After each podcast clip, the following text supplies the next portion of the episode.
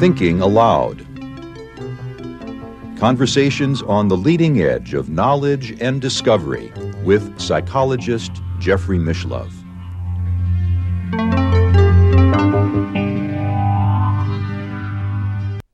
Hello and welcome. I'm Jeffrey Mishlove.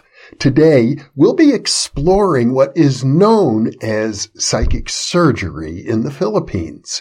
With me is Dr. James McClenon, a sociologist, also a licensed clinical social worker.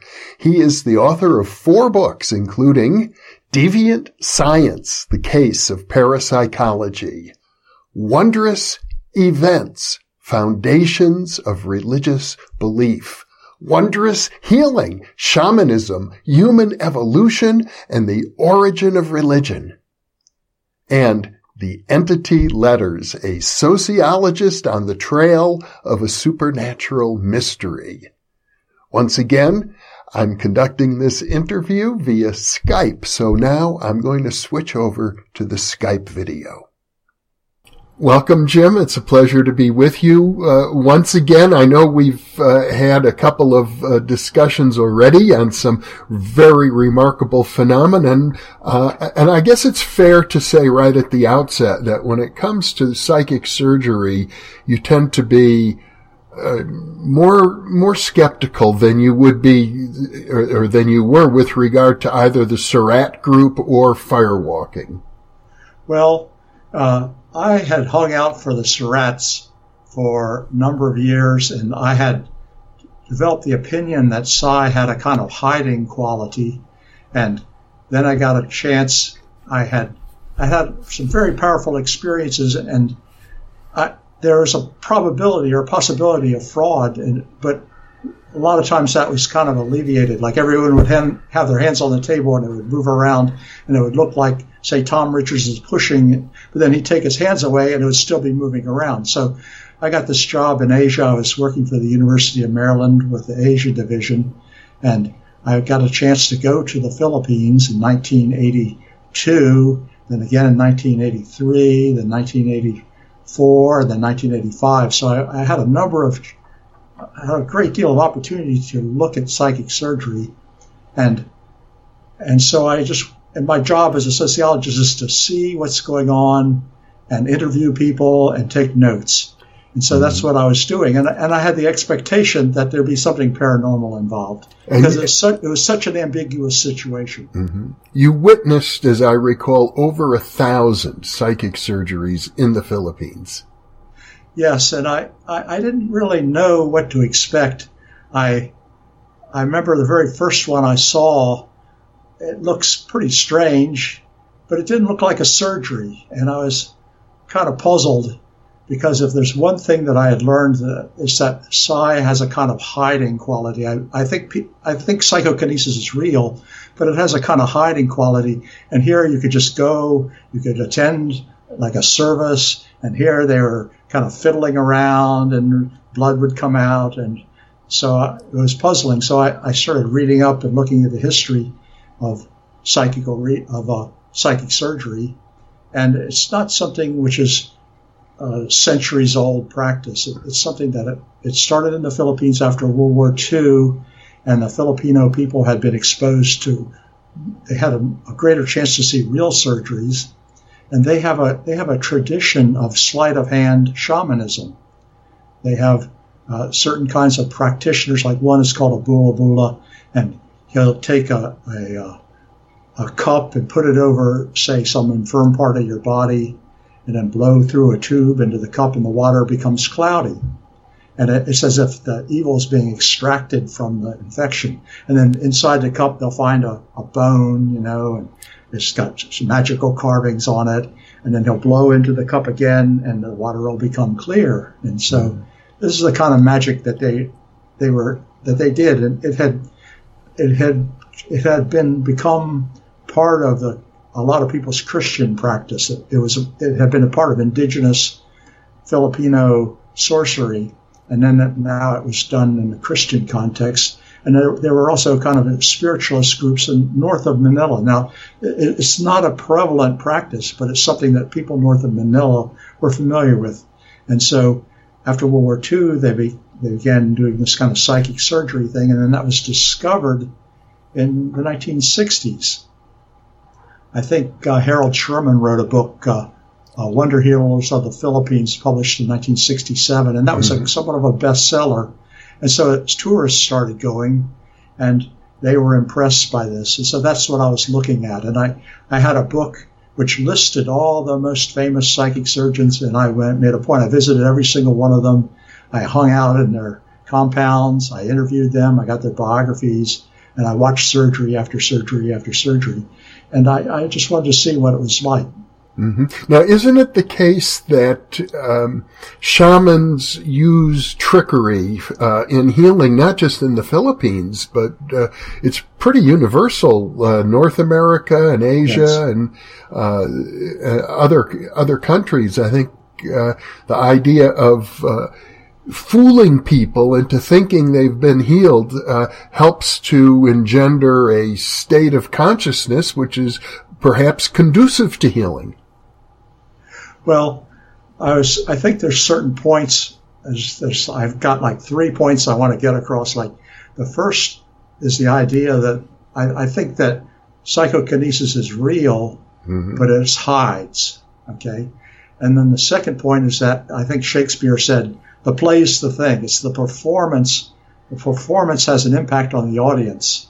And, you know, Shakespeare said, you know, uh, we're going to put on this play and it's going to have an effect on the king in the, in the play Hamlet. So that's kind of what shamanism. You put on a performance and it has effect on the audience. And the idea is it's going to have a hypnotic and a placebo effect on the audience. They're going to benefit from this. So that's what they were doing in, in the Philippines during that era. Mm-hmm. And and I was going around and interviewing, and I was I I was wondering if there were common features all over the world. I was going to get a, I got a chance to go to Thailand, Philippines, Korea, Sri Lanka, India, People's Republic of China, Taiwan, Okinawa. I got a chance to go to and you know a lot of different places.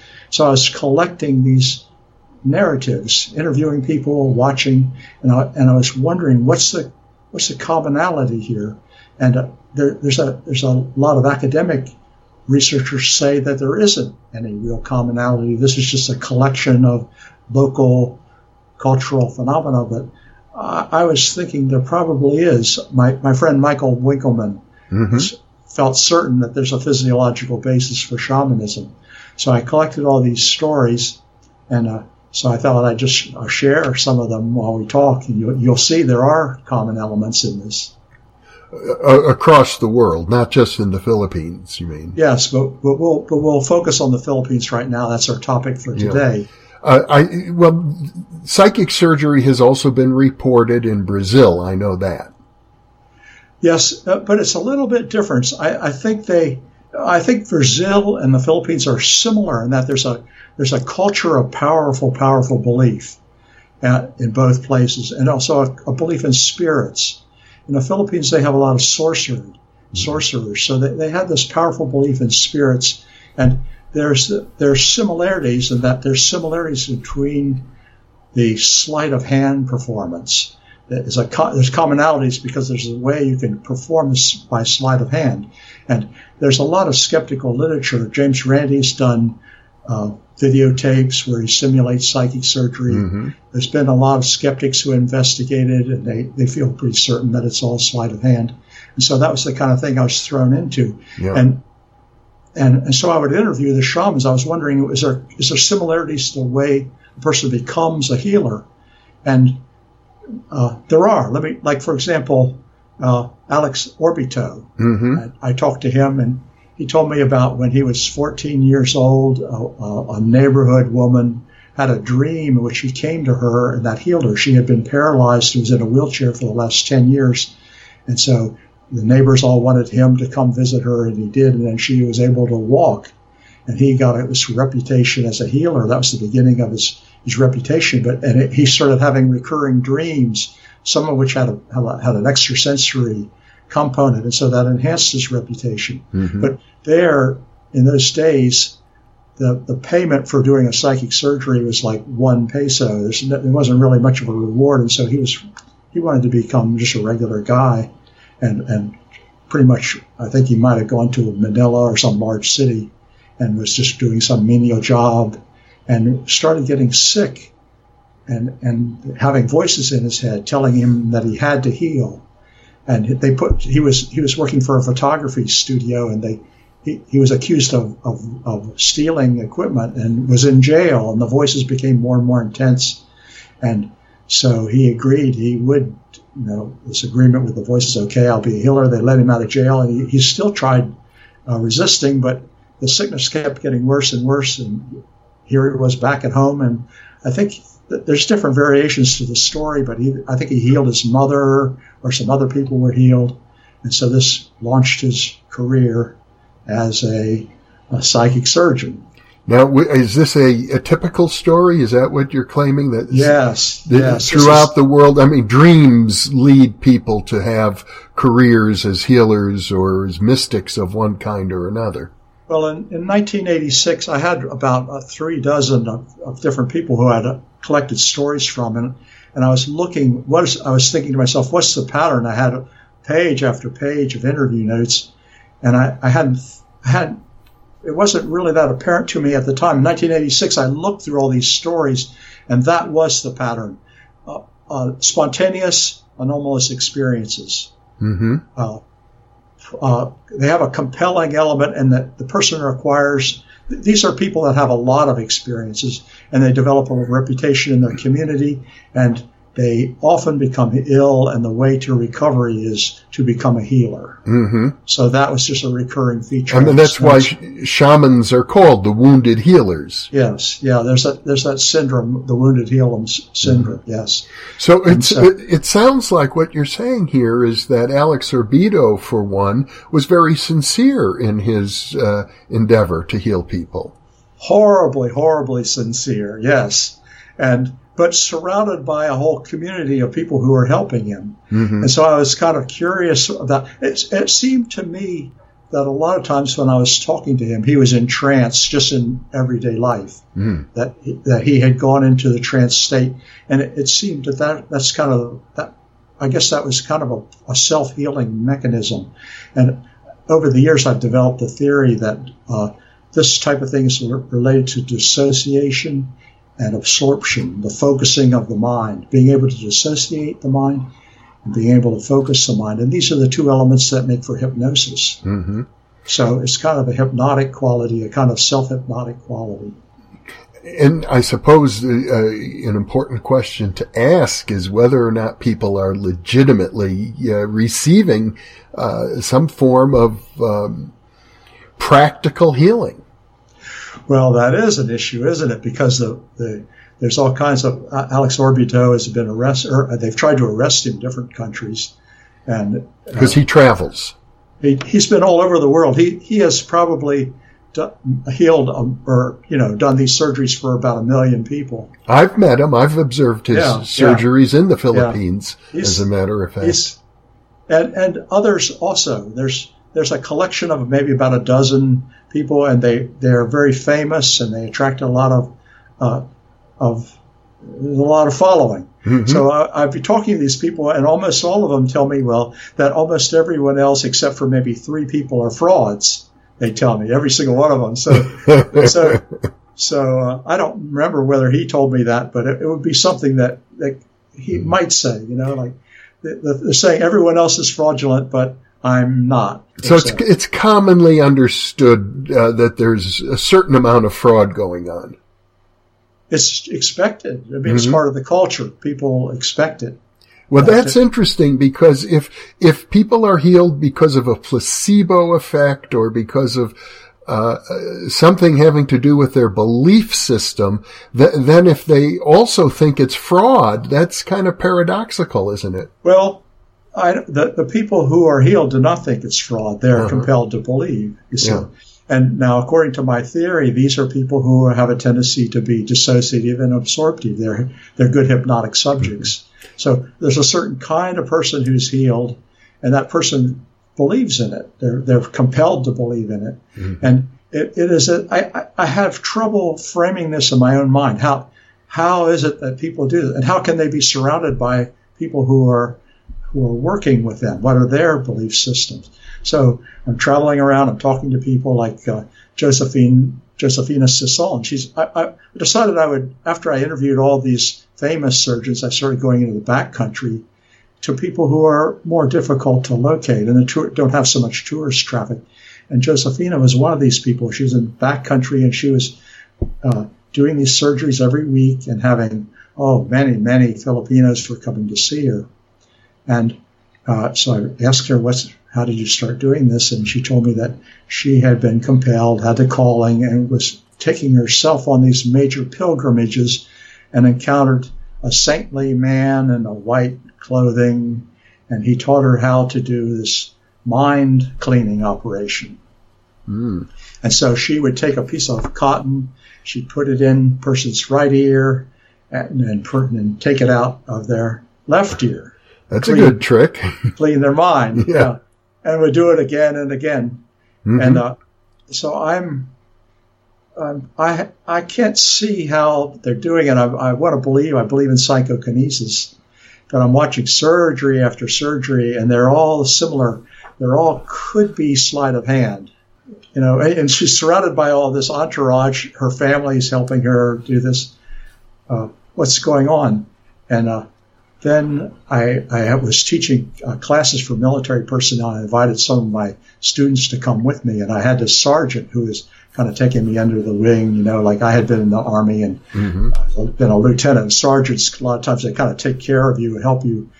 So he was. He looked at us. I said, Sergeant, do you is that sleight of hand? And he said, Lieutenant, that's got to be sleight of hand, you know. And something yeah. kind of clicked in my mind, and from then on, I could see how it's done. I could see if you looked closely between her fingers, you could see a tiny little piece when she took it out. Mm-hmm. she put it in, and then there would be. It actually was balled up just between her fingers, mm-hmm. and then you, your hands concealed.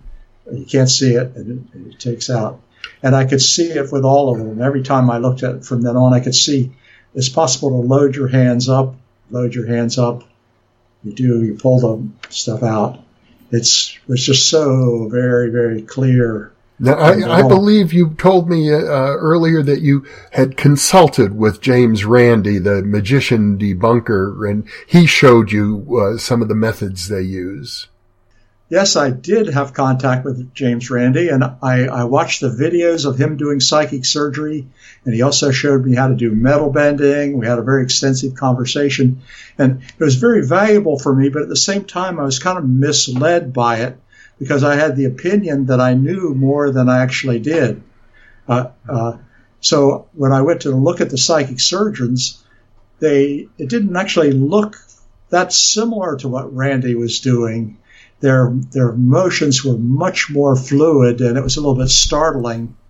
And it wasn't the same the same kind of phenomena. So I would assume. Okay, then there's of course the the other the second question is how effective is this? How what how powerful is the placebo effect? In other words, mm-hmm. and so I would interview a lot of people who were having the surgeries done, and they they were the the Westerners were very thrilled. They paid a lot of money.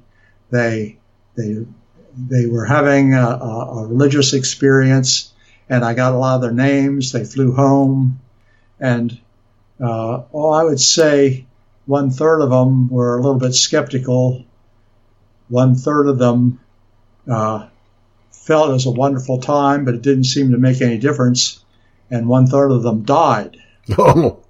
So, so yeah, there's there's a, it's a serious thing. There's a, mm-hmm. a, lot of people who have terminal illnesses, and so there's that. And then if you look in the literature, there's uh, if, if, you really monitor it closely, there's whole plane loads of people going there, and sometimes the entire plane load experiences no benefit whatsoever. Mm-hmm. So there's, and then and then as I was watching surgeons, I was hanging out with their with the audience and it's a it's a kind of brutal world. Uh, I remember this one practitioner. Uh, she was she had suddenly become famous. She suddenly had done she had she had uh, done a psychic surgery and removed a bullet from a bullet wound. And this had gotten a lot of media attention, and she was attracting a huge crowds. And she didn't. I, I, I remember waiting afternoon for hour after hour with all these people, and she couldn't seem to do more than one surgery in every hour. And so all these people were not going to get any healing, and they were crippled children and people with terminal illnesses. And the, the, the world of psychic surgery has an underbelly, which is, is pretty harsh. Uh, there's a lot of people who don't benefit from it. But my impression is, is that they think that they do anyway. Hmm. And, and so I decided I would have a surgery just to get the experience. Mm-hmm. Uh, and I did it with Alex Orbito, and, and he asked me what my problem was, and I actually I felt like I was in pretty good health, but I told him I was tired because I, I was spending a lot of time. It takes a lot of travel. It's very hot. It's difficult. So I said I'm tired. He says, well then you probably need a heart surgery. and, uh, so uh, I have a picture in my, in my book. There's a picture of me and my, my he's rooting around. The blood's coming out of my chest and he's doing a heart surgery. And it was pretty thrilling. I, I remember coming home and and feeling it's kind of like jumping out of an airplane or something. It's Hmm. a it's it's a marvelous experience, even though it is Yeah. done through sleight of hand, in my opinion. Yeah. So seems you did some studies to determine, as I, recall, the hypnotic susceptibility of the people uh, involved in all of this. I I participated in skeptical organizations for a while. And I remember one afternoon I had a meeting at my house and I had all these skeptics and I, I, I tried to, I did a hypnosis experiment with them and they turned out to be very resistant. They Yeah. were difficult to hypnotize. Uh, our artists and, and actors are easy to hypnotize, I've found. And so I think shamans in the same way. But the, the shamans are, are on another wavelength and we're, we're, it's superficial to attribute everything to hypnosis. Mm. Uh, they they are interacting with themselves. They're interacting. Like one thing I noticed in all these stories that I collected. Uh, I'm a sociologist, so I was of the opinion that this would require some kind of socialization process. You need to hang out with other people, learn how to do it, and uh, you know you're socialized into the role. But the stories they told me didn't fit that very well. They people would tell me stories that they had hearing voices in their head they had been resistant. They got sicker and sicker. Then they had begun doing healings. The medical problem had gone away, and the, the voices and the spirit inside of them would tell them what how to do it. Actually, put together the ritual for them. Mm. So, so it's like a self socialization process, an inner process of responding. I, mean, I remember one one shamanic practitioner saying, "Yeah, you have to make a vow with the spirits. And once you do that, then they'll protect you, and you can then do healings." So, so it's a it's a kind of inner a strange inner process. So, so you know, we have this idea of PK is real, but it's hiding, and then there's this performance, and then that results in the in the psychosomatic healing, but the but the actual paranormal part of it's hiding, it's not it's not something that you, it's not something that's going to be you're going to see it. You're not going to pay a fee and then see somebody perform like that. It just doesn't seem like it works that way. hmm Now, I know you've talked to some people who felt they were healed very dramatically, say from cancer. Oh yeah, when I was I was I hung out with a lot of people, and people would come and say, "Yes, I have been diagnosed with such and such a type of cancer, and I have all my medical records, and uh, the doctors can't understand it or they can't explain it," and and it was the whole experience was a bit overwhelming, and I realized I, I had come to realize that I could pursue it, I could try to verify it, but but it isn't going to work out. It isn't going to be anything that would convince a skeptic because the doctors could have misdiagnosed the cancer. I mean, Mhm. and, and oh, this is a universal thing, and, and it's a you're dealing with something that's kind of a cross cultural phenomena. When when I was there, I, there were there were people coming from Pakistan, from India, from Iran, from a lot of foreign countries. And, and they were being healed by the psychic surgeons, and we're, we're, we're dealing with really a strange kind of cross cultural interaction. I remember listening to some very very strange interaction where the the, the lady from Pakistan, she was trying to bargain down the price because you know mm-hmm. everything should be bargained. She's trying to get the price lowered. The, the healer saying, "Well, you need to believe in Jesus. Mm-hmm. That's well, that's the power of this." And she said, "Well, I don't believe in Jesus, but I want two surgeries for the price of one." You know, oh no, it doesn't work like that. You know, and uh-huh. uh, I remember sitting in on uh, Alex Orbito. He has a like a, a people give preach before he comes on, and they're they're trying to explain to the audience that Jesus never said, there's no place in the Bible where Jesus says, I will heal you. Jesus never says that he will heal anybody. And it's the same with Alex Orbito. He never says, I will heal you. Jesus said, by your faith are ye healed. You know, mm. your faith will heal you. And so, so I, I got the impression maybe on some level they were aware that this was a show, that the show is a thing. It's kind of a, it's hard to, it's hard to to imagine what it's like to be a surgeon and not fully believe in what you're doing. Yeah. So I think they were. I think I think that Alex Orbito, if you gave him a lie detector test, he would easily pass it. Mm-hmm. He, he'd pass it without a problem. You, you described him earlier as horribly sincere. Yes, yeah, because you're watching a performance that, to my mind, is obviously sleight of hand, mm-hmm. but yet they sing uh, hymns.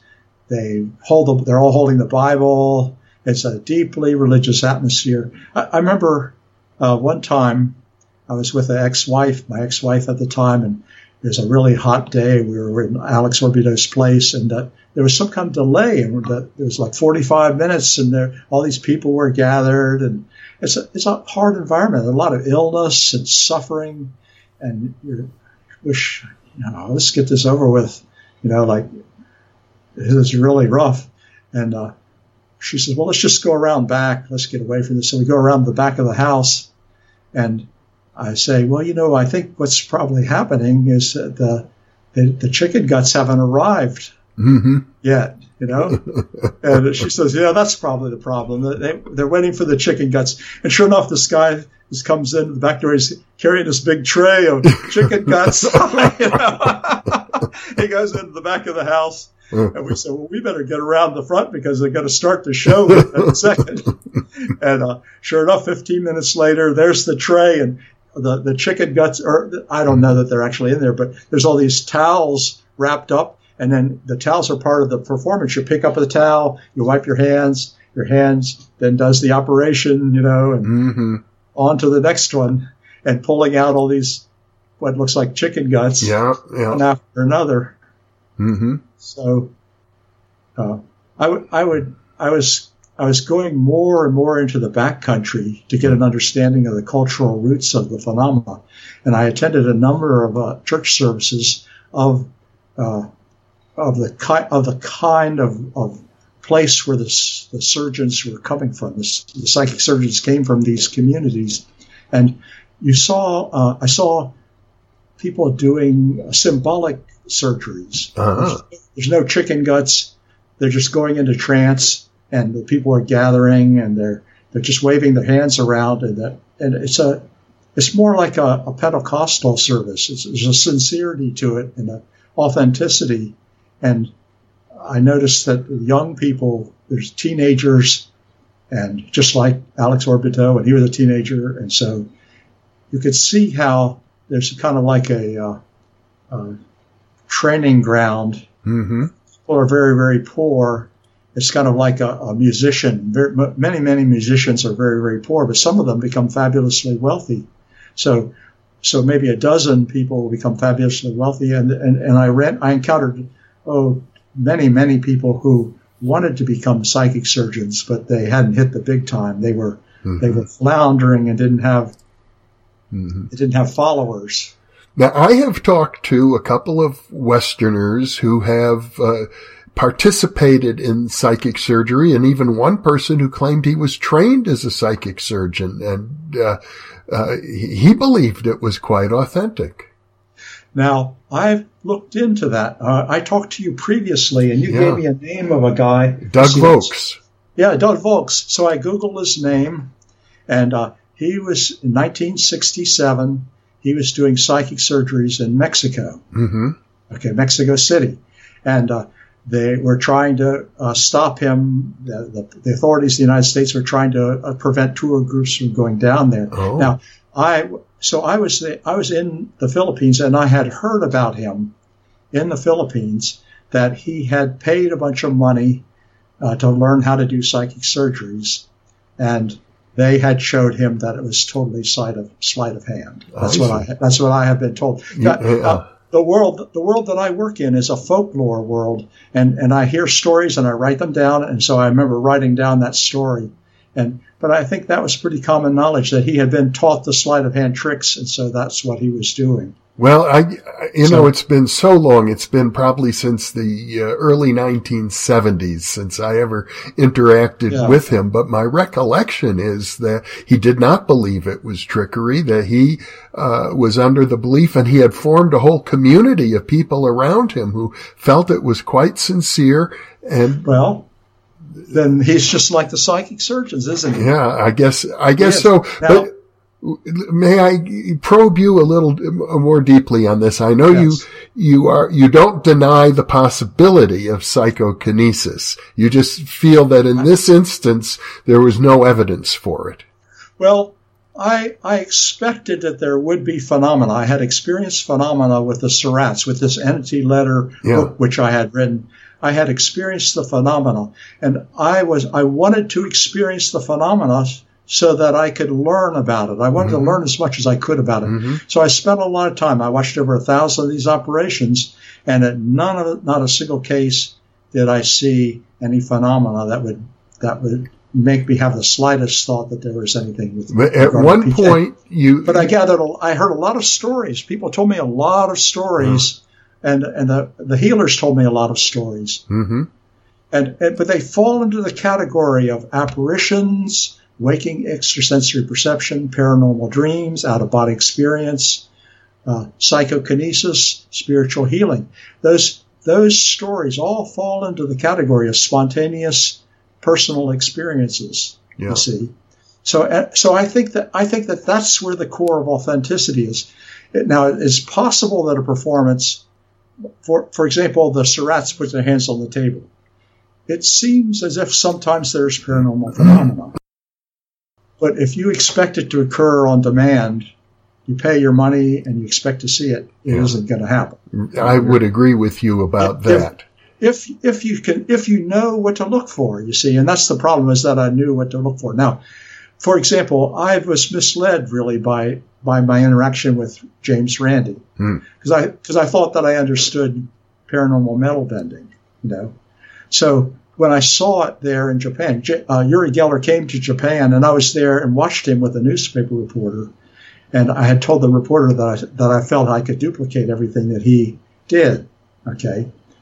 Well, the reporter, he had the reporter come up, he had the reporter hold the spoon in his hand, and then he just kind of waved his hand around it, and then the spoon became elastic, Uh-huh. you know.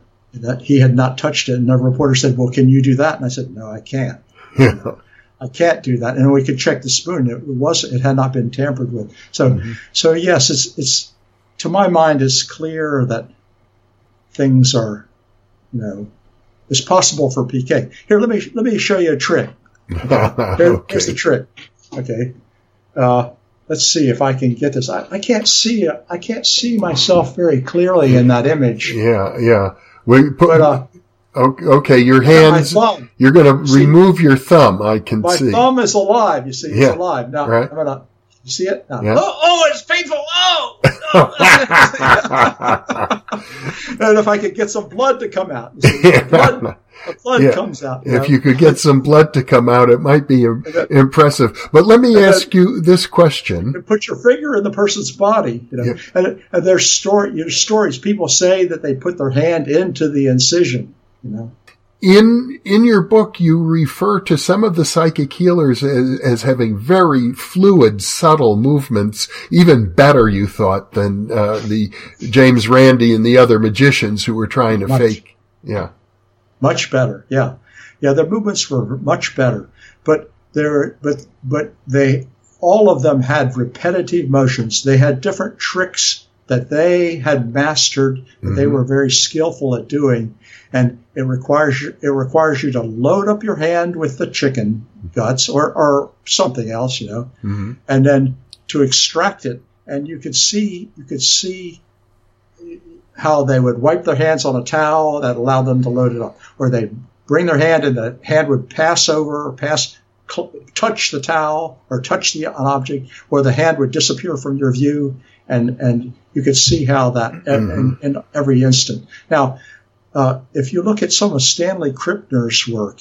a book that he wrote uh, about healing, hmm uh, he mentions a lot of cases which are kind of like uh, apparitional events, and they're shared apparitions. hmm Okay, so I I had hoped that I would see something like that within the context of this. I would hope that I might have a spontaneous experience, but I, I did not. Yeah. You, And- you, in other words, you went into your exploration hoping to find some sort of really legitimate, amazing paranormal phenomenon, and what you encountered in in your mind was hundred percent trickery.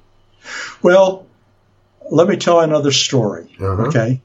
Uh, I decided, okay, I, I talked to people who are hanging around psychic surgeons. Uh, there, there's actually, there's, there's special churches that do this kind of thing. And it's not that psychic surgery is not the core or it's not the, the center of the whole phenomenon. I, I think it's, it's like a kind of a sorcery and it's a problem for some people. Someone has put a curse on you Yeah. and you need to get that curse off. Yeah. And uh, the psychic surgeon removes a, a disease part of your body, but uh, you know if you have a curse on you, you need to. Something black and ugly needs to come out. Yeah, yeah, hmm and, and that's the indigenous culture. Yeah. And and there's a place that's the center of it, Siquijor Island, in the Philippines. And so I went down there, you know, and there's uh, there's bolo bolos down there who do the sleight of hand surgery, and then there's also uh, uh, manumum. Let's see if I can pronounce it right, manumbula or something like that. Mhm. A special practitioner, and there's a lot of them down there, and people come down there from all over the Philippines, and they, they spend like a month down there, and they do rituals to help them hmm and so I, a lot of these guys have the same kind of hall, the same kind of call, men and women have the same kind of calling, and the spirit helps them. The spirit's helping them to find the right herbs. The spirit's helping them to do the ceremony on the right day, like Good Friday, and there's a lot of magical performance going on. And a a, uh, a judge uh, uh, told me that I should talk to a particular healer that he had been cursed and this healer had removed the curse. And his his life had been just a nightmare. He had been diagnosed with cancer and he was going to die soon and this healer had fixed him up and he was okay. Hmm right so i must talk to this particular healer so i went and went to where the woman lived and she invited me in and she was very very poor and sick herself Oh. and uh, she had had dreams uh, to do certain things, and she had done the things. She had interacted with the judge and a lot of other people. A lot of people had been helped, but now the phenomena is gone, Yeah. and no one's coming. You know, so there's another side. The, hmm the thing, the the thing, isn't something that you control. You Yeah. know, Uh-huh. and uh, so uh, you know, and and I've I've collected so many stories. Mm-hmm. I, I, I, you know, I can't help but think there's something's going on, and it's going on in all the countries of the world. And I'm sure there's people who are listening to this who have had many, many experiences, and they're they're a part of it too. You know, we're all we're all part of this process. Well, in your book, Wondrous Healing, you talk about the um, notion that it's miraculous events or seemingly miraculous events like this that are really the origin of religious belief. Yes, the people. Okay, uh, so I had when I came back from Asia in 1986, then I started. Uh, I was at the University of Maryland, and I, I conducted a survey. I was I, I, look I was looking at all this these notes, and it seemed like the common feature were these spontaneous experiences. The, the, the spontaneous experiences were compelling people to believe hmm and I was reading David Hufford's book, The Terror That Comes in the Night. He's a folklorist. And so I started doing a kind of folklore research where I was just kind of be collecting stories, collecting stories. I collected, I collected over a thousand stories. And, uh, it was interesting. Some people have these experiences, and then people started coming to me. Some people have many experiences. Mm-hmm. They have. I remember one woman came to me, and she had had a dream that had come true. She'd seen. She, she knew that her, her her uncle was going to die, and then he died in exactly the way as in her dream, Mhm. precognitive dreams Yeah. and she'd had uh, spontaneous healing experiences and uh, probably about six or seven different experiences. And so for her, this wasn't an academic topic. This was something, this was her life. Mm-hmm. And so she was coming to me saying, what's going on? You know, and so I, I pointed to all this. Uh, here, I have got notebook after notebook, page after page, Uh-huh. you know, these, these stories. Yeah. And she said, yeah, that's, that's my life, you know Mm-hmm. and uh, what is it you know and and she said that's it's because of jesus you know she was a christian Yeah. and this is just part of her the you know the people in her church are somewhat skeptical. They can't believe to the same level as she's believing. Mm-hmm. but but the spirits it, it seems to foster a belief in spirits souls life after death and magical abilities. And that seems to be a universal feature. Now it varies from place to place. And the interpretation varies and the nature of the soul the nature of life after death varies from culture to culture. But that seems to be it, it, it, the experiences these spontaneous experiences compel the people to be healers. Mm-hmm. they put on a show like uh, last week we talked about firewalking.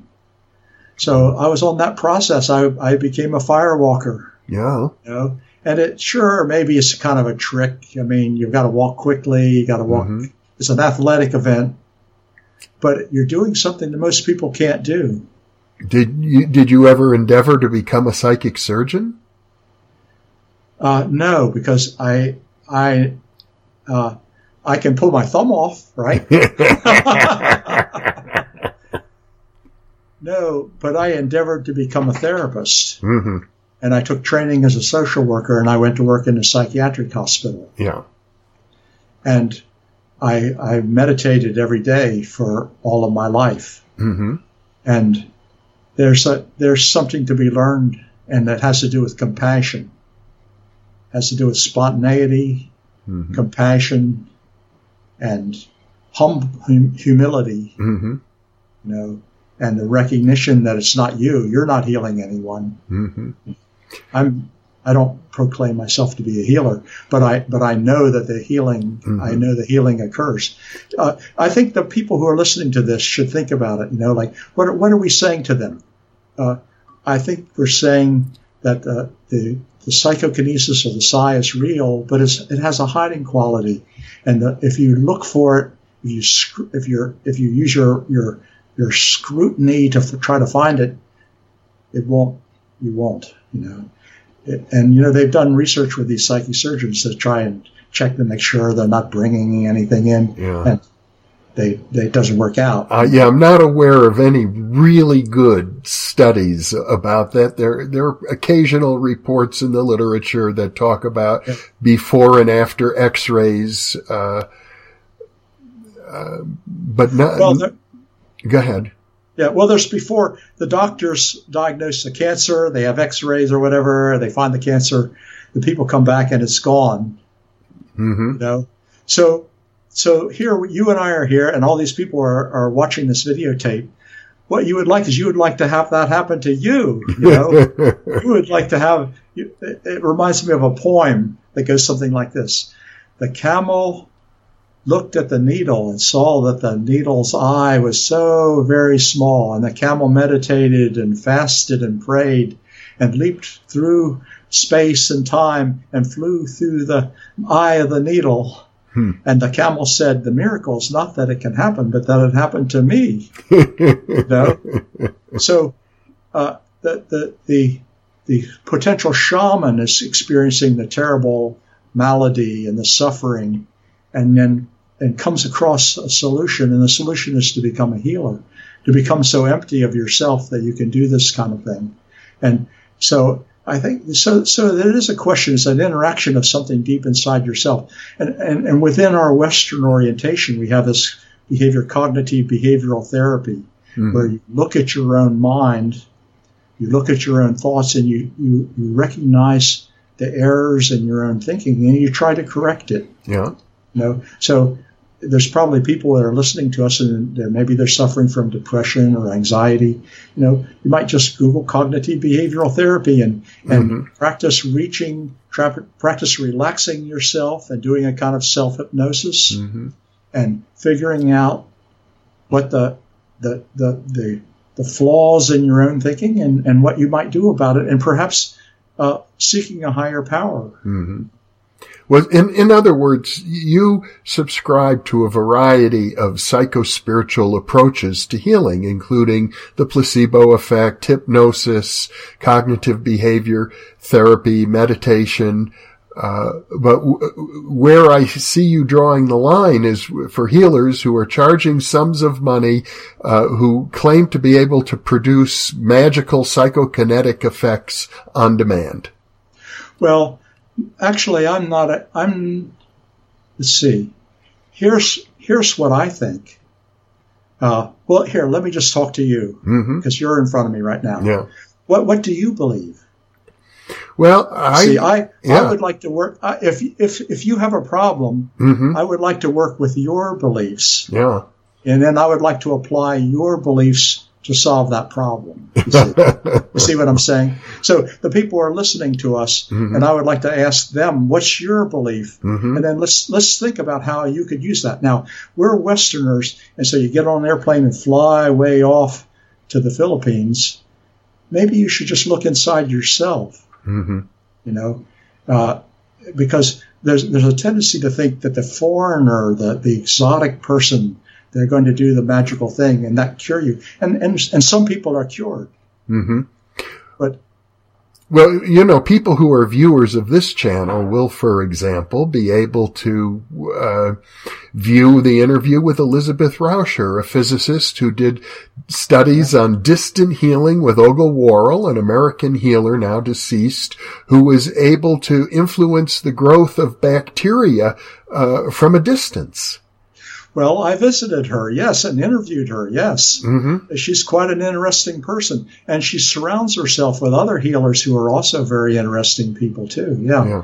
And uh, uh, so I, I brought some people to be healed by her. Mm-hmm. And uh, uh I can't say that any miracles occurred. Yeah. Uh, but I think we'd have that uh, placebo healing and hypnotic suggestion Mm-hmm. And and it's and it's far more powerful than you might think. There's some research that indicates that all uh, antidepressants may be effective as a result of the placebo effect. and that's quite interesting. Yeah, there's yeah. a there's a distinct possibility because the mechanisms, the mechanisms which they thought were explaining that that that effectiveness turn out not to be valid. Well, I, some people argue that they, that that's not valid. You know, the, so I don't know. The placebo effect, to, to me, uh, as far as I know, the literature, it's one of the strongest, most consistent effects in all of medicine. So the question is, you know, a person, uh, say say you have a drinking problem, mm-hmm. and you'd like to stop drinking. Yeah and you say, "Well, I'm not going to drink today," and then but the, by the time the sun sets, you're drinking anyway. Yeah. We need something pretty powerful for that, you know, and so that's where you're going to have to reach inside yourself uh, uh, to look what is it that you believe and what might work in that mm-hmm. area mm-hmm. To, to, create that powerful effect. I I remember being in Sri Lanka one time, and I had. Uh, uh, was investigating a particular healer. This guy was uh, running healing sessions every week at his compound. He's a school teacher. And so I went and visited him in a very, very rural backcountry place in Sri Lanka. And uh, he invited me in and he wanted me to sleep in his pyramid. He built, he put this huge pyramid in his backyard, you uh-huh. know, and, and he had this huge library of Western books which he had read, all the New Age, this and New Age that, spiritual healing. And, uh-huh. and he had me sleep in the pyramid, and the, the mosquitoes were just terrible, terrible. It was like a terrible nightmare for me, you know. And then the next morning, he did this kind of show for the people. He had a medium. The medium went into trance. The medium put a blindfold on, mm-hmm. and the people wrote out their problems on a piece of paper. And then the medium did what I saw was very clearly. She peeked down the side of the blindfold, and she could see. Yeah. pretended like she was answering each one's problem, you know, while she was in mm-hmm. trance. And to me, it's a big hoax. And uh, uh, then they, uh, you know, they they had the whole audience kind of go into trance, and they gave a suggestion that they would be able to respond, and they they'd be able to answer. The spirit had told them what each one should do, mm-hmm. and uh, so this is all just so such fraudulent, such a big fake. Yeah, and and it's just so difficult. And the mosquitoes had been, I had all kinds of bites on me, and it was mm. really, really hot, you know, and uh, difficult, and mm. uh, oh, just so fraudulent. And then he showed me ten. I'm serious, ten thousand. He had sent out questionnaires and asked the people how they had done, and ten thousand people had sent him letters, and mm-hmm. oh, so many thousand people had been cured of their alcohol and addiction problems, and of all these anxiety disorders and mm-hmm. depression and wonderful, wonderful healing. And I had worked, you know, years and years later, I worked in a psychiatric hospital. We, we, we can't do that. You know, mm-hmm. we don't, we don't have an effective cure for alcoholism. And yet he did. Because of the cultural setting, I presume. Is and, and the amazing, the, mm-hmm. the, the, the, the magic, it just mm-hmm. seemed so real. The, the medium was powerful. Yeah and she could tell what you were thinking, you know, mm-hmm. without it. Well, there's no way she could have seen the paper. She had a blindfold on, you know. it's amazing. Very interesting. Well, how do you evaluate, or, or do you evaluate the para, many now parapsychological double-blind studies of uh, healing? Well, that's very wonderful. But if you'll notice reading through it, exactly how much what kind of benefit are people getting from this double-blind mm-hmm. uh, studies? Uh, we're having very, very small effect size, uh, and yes, you might prove it, but it's not really a replicable experiment. It's the same with all parapsychology. Uh, you know, they, they we're not really at the heart of what's really going on. Know, well, I think a lot of parapsychologists would disagree with you about that, you're, Jim. You're doing things in the library. You're, yeah. you're, doing things in the in a in a in a, in a laboratory. Yeah. You know, now, uh, for example, this case that you investigated, uh, your guy was influencing the weather. Oh, oh, okay, yes, Ted Owens, PK sure, man. Yeah, yeah, the PK man, yes. So I, you're dealing I, with a a uh-huh. very powerful phenomena. Yeah. You know, that's not the laboratory. You know. No, it's not a laboratory, and of course, healing studies. Some of them are done in hospitals.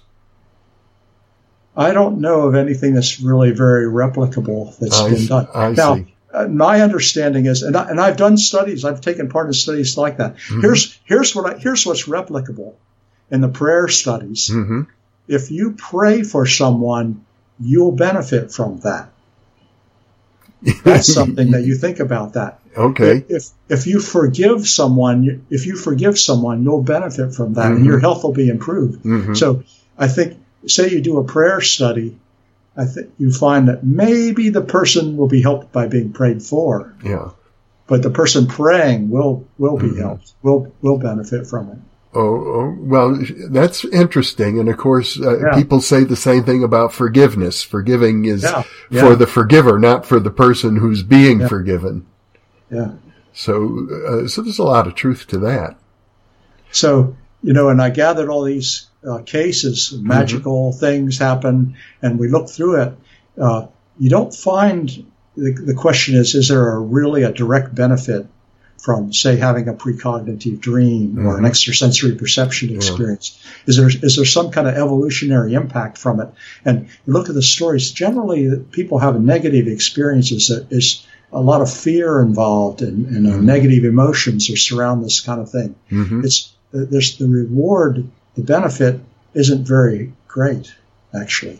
And, and oh, well, so, I, I guess um, it, it, certainly depends on who you talk to, but uh, I mean, well, I've, we're talking I, to we're talking to regular folks. Yeah, you and you've and you've obviously you've looked into this. You've observed a thousand of these yeah. surgeries, so yeah. so you have a database of of your own. I'm really uh, referring here to. I think there's even in the last 10, 20 years, and I don't know if you've kept up with that literature. Many many published studies now, uh, double blind studies with healers.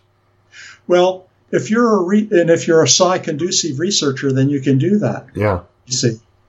But if you're not a psi reducive researcher, then you don't. Now, I so let's look at let me look inside my own heart. Okay. Mm-hmm. So yeah, I looked at a thousand. I maybe I'm not that psi conducive. you see, wouldn't you think? Well, obviously, at least in those days, in obviously, days, as a as a sociologist, you're probably aware yeah. that you know whatever uh, your mindset is is going to affect what you observe. Yeah, yeah. Mm-hmm. And and I had that attitude and that propensity. Yeah. So I didn't see anything. Yeah. Uh, I I had hoped.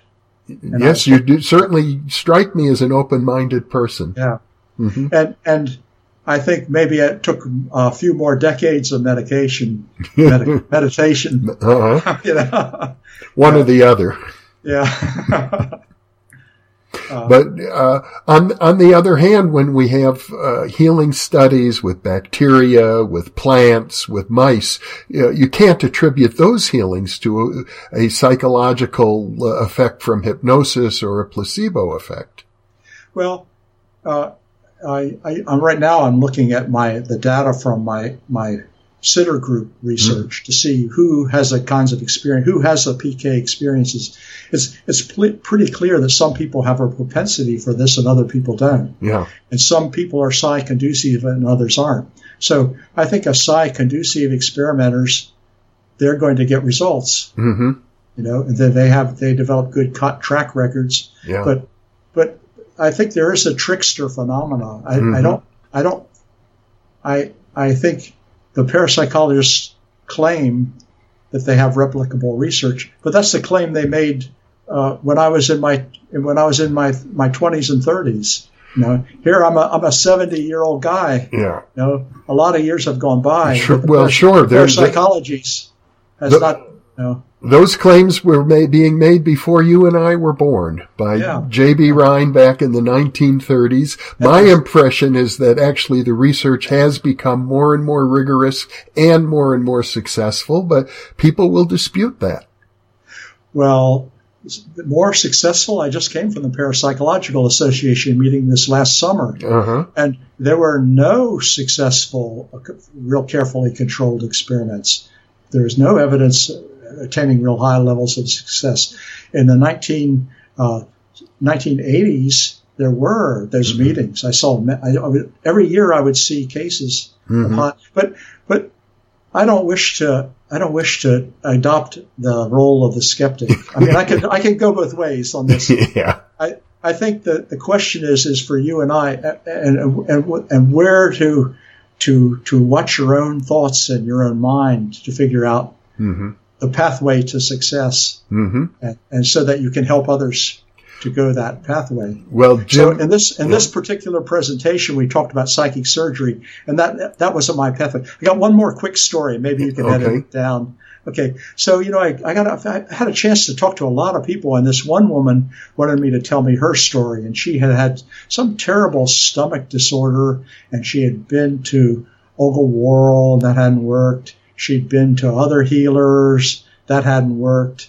She'd been to uh, some kind of uh, Pentecostal healer and that hadn't worked. And she was, she had been really, really angry that nothing was helping her. And then she had just been reading the Bible one evening and this uh, powerful spiritual force just overwhelmed her and she had felt a terrible or burning sensation all through her body and she felt maybe something was wrong with her, and she went back to the doctor the next day, and her problem had gone away. Instantly, in other words. Instantly, yeah. Uh-huh. And so she and she wanted to express this deep anger because she had spent all this money and gone to see all these other people, and it hadn't helped her. But I think it's it's a matter. It's kind of like a lock and a key, and a person is seeking to make the lock fit in one key, the key fit in one lock, and it doesn't work in another lock. And so each of us, perhaps we need to find our own lock Mm. that fit our key, you know, and then and that's the way. And and maybe you don't need to seek outside yourself. Well, that's a very interesting story and a, and a good point to end on, uh, Jim. Thank you so much for uh, sharing uh, the depth of your experience, and I suppose it really uh, should be a a note of caution, maybe even a note of warning for people who uh, have uh, various illnesses and are thinking of getting them treated in, from some sort of a miracle healer. Well, I wouldn't discourage it certainly if it if it's going to have a positive it's going, if it's going to lead to a, a positive attitude. A lot of times, people who have terminal illnesses, if they hang out with spiritually oriented people, they can come to a realization that maybe death is not such a bad thing after all. You know, there's also that possibility. Yeah. Well, James McClenon, uh, I've very much enjoyed our uh, conversation, and uh, I know that uh, we have yet to mine all of the uh, things that you've already written about. So I hope we can uh, do this again. Yeah, I'm sure we will. I hope we will. okay. Thank you for being with me. Thank you.